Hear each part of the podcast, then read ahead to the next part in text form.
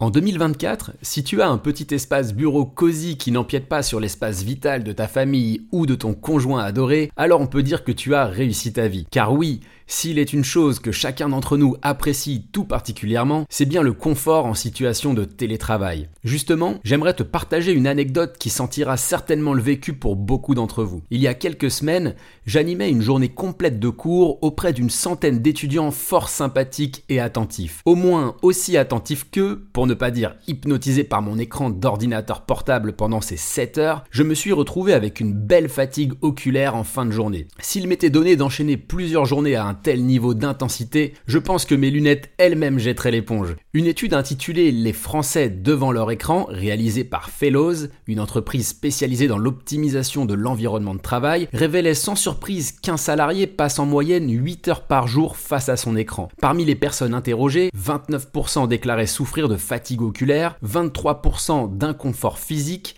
11% de maux de tête fréquents. On comprend dès lors beaucoup mieux les attentes qu'ont les Français en termes de qualité de vie en télétravail. Dans cet épisode, je te propose de voir en quoi il est important d'être bien installé à ton poste de travail et ensuite de voir mes 5 conseils pour bien vivre ton télétravail. Mais avant de découvrir tout ça, jingle. 3, 2, 1. Bienvenue sur l'influenceur avec un grand H, le podcast qui t'accompagne dans ta vie professionnelle.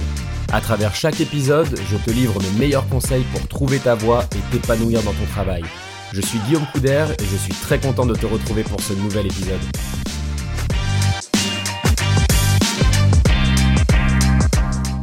Se sentir bien à son poste de travail, en quoi est-ce si important? Les troubles musculo-squelettiques, ça te parle peut-être. Selon la définition qu'en donne Santé publique France, il recouvre un large ensemble d'affections de l'appareil locomoteur pouvant être provoquées ou aggravées par l'activité professionnelle. Les TMS représentent en France 87% des maladies professionnelles reconnues par le régime général, soit un coût direct pour les entreprises de près de 2 milliards d'euros. L'enjeu du bien-être à ton poste de travail, qu'il soit installé chez toi ou dans les locaux de l'entreprise, te concerne donc aussi bien toi qui souhaites préserver ta santé que l'employeur qui tend à limiter les arrêts maladie. Au-delà de ces enjeux santé, on peut ajouter celui de gagner en productivité. Avec le télétravail qui s'est imposé comme la norme, on s'est finalement retrouvé comme orphelin de notre matériel de bureau. L'enjeu de ce nouveau mode de travail est en fait devenu d'être installé confortablement chez soi avec la même productivité qu'au bureau. Lors du premier confinement de la crise Covid, on a tous vu dans l'actualité les magasins pris d'assaut par les salariés désireux de s'équiper en matériel ergonomique pour leurs longues semaines de télétravail. Conséquence,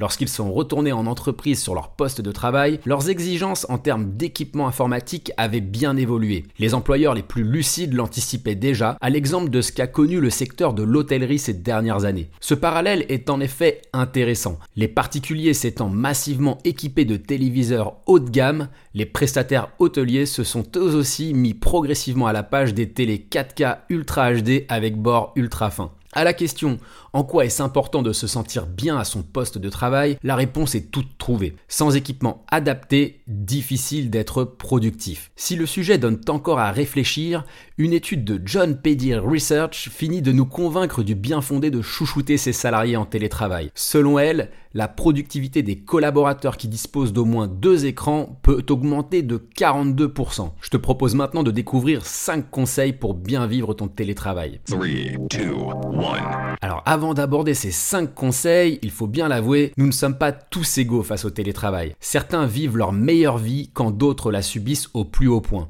Un sondage que j'avais lancé sur mes comptes X et Instagram montrait que le partage était quasiment à part égale entre télétravailleurs heureux et déprimé. Quelle que soit ta situation, voici quelques recommandations qui devraient t'aider à gagner en sérénité. Ma première recommandation est celle d'équiper et d'aménager ton espace de travail. Que tu vives dans un petit studio parisien ou que tu passes le plus clair de ton temps dans ta vaste résidence secondaire dans le sud, il est indispensable de disposer d'un espace de travail bien défini. Cela te permettra de cloisonner ce qui relève de ta sphère professionnelle et de ta vie privée. Crée un espace de bureau cosy pour ne pas dire cocooning avec une luminosité ni trop faible ni trop agressive et agrémente le tout d'une petite plante verte. Elle sera un allié de choix dans tes longues journées de visio. L'aménagement de ton poste de télétravail passe aussi indéniablement par ton équipement. Fais le point sur ce dont tu disposes, chaise, clavier, souris, rangement, écran, et liste ce dont tu aurais besoin pour un meilleur confort. Si tu es salarié, ton employeur sera dans le devoir de te fournir un équipement de travail décent. Ma deuxième recommandation, c'est celle de définir de réels horaires de bureau. Si quand tu allais au bureau, tes horaires étaient de 9h à 18h avec une belle pause d'1h30 le midi, il n'y a pas de raison que cela change une fois en télétravail. Définir des horaires de bureau clairs te permettra de ne pas être assailli de notifications urgentes et de mails lorsque ce n'est pas le moment. Le droit à la déconnexion n'est pas qu'un terme à la mode, c'est une réalité. Et ce droit t'appartient autant aujourd'hui que lorsque tu te rendais chaque jour dans ton entreprise. L'heure, c'est l'heure, avant l'heure, c'est pas l'heure, après l'heure, c'est plus l'heure, comme dirait l'autre.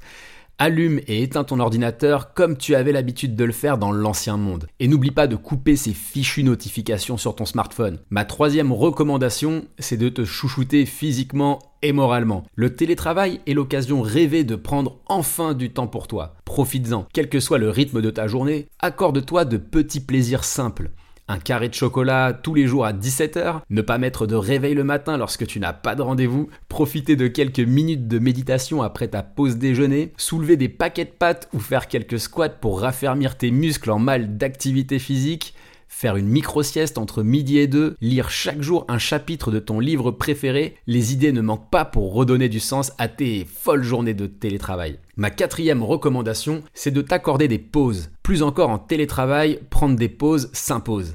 La raison, en temps normal, ton espace vital varie entre les locaux de l'entreprise et ton lieu d'habitation. Or, tu te retrouves aujourd'hui à n'avoir plus qu'un seul lieu de vie et il y a fort à parier qu'à rester trop figé sur ton espace de travail, tu ne puisses plus voir ton bureau en peinture. Même si tu n'en ressens pas le besoin, te lever de ta chaise toutes les heures et faire un petit tour de 5 minutes te rendra bien plus productif encore que si tu enchaînais les réunions sans jamais décrocher. Et enfin, ma cinquième recommandation, c'est celle de garder le lien avec tes collègues. Le télétravail fait évidemment que nous ne voyons plus autant nos collègues qu'avant. L'homme est un animal social, disait Aristote, qui, malgré ses qualités, n'avait certainement pas anticipé cette évolution de nos modes de travail. Cultiver des relations sociales avec tes collègues, c'est indispensable. Mais comment? En organisant des petits déjeuners à distance le lundi matin, en proposant des challenges sportifs en visio, en organisant une partie de poker en ligne ou toute autre initiative qui ravivera ton sourire derrière l'équipement ultime qui sauve notre vie sociale, notre ordinateur.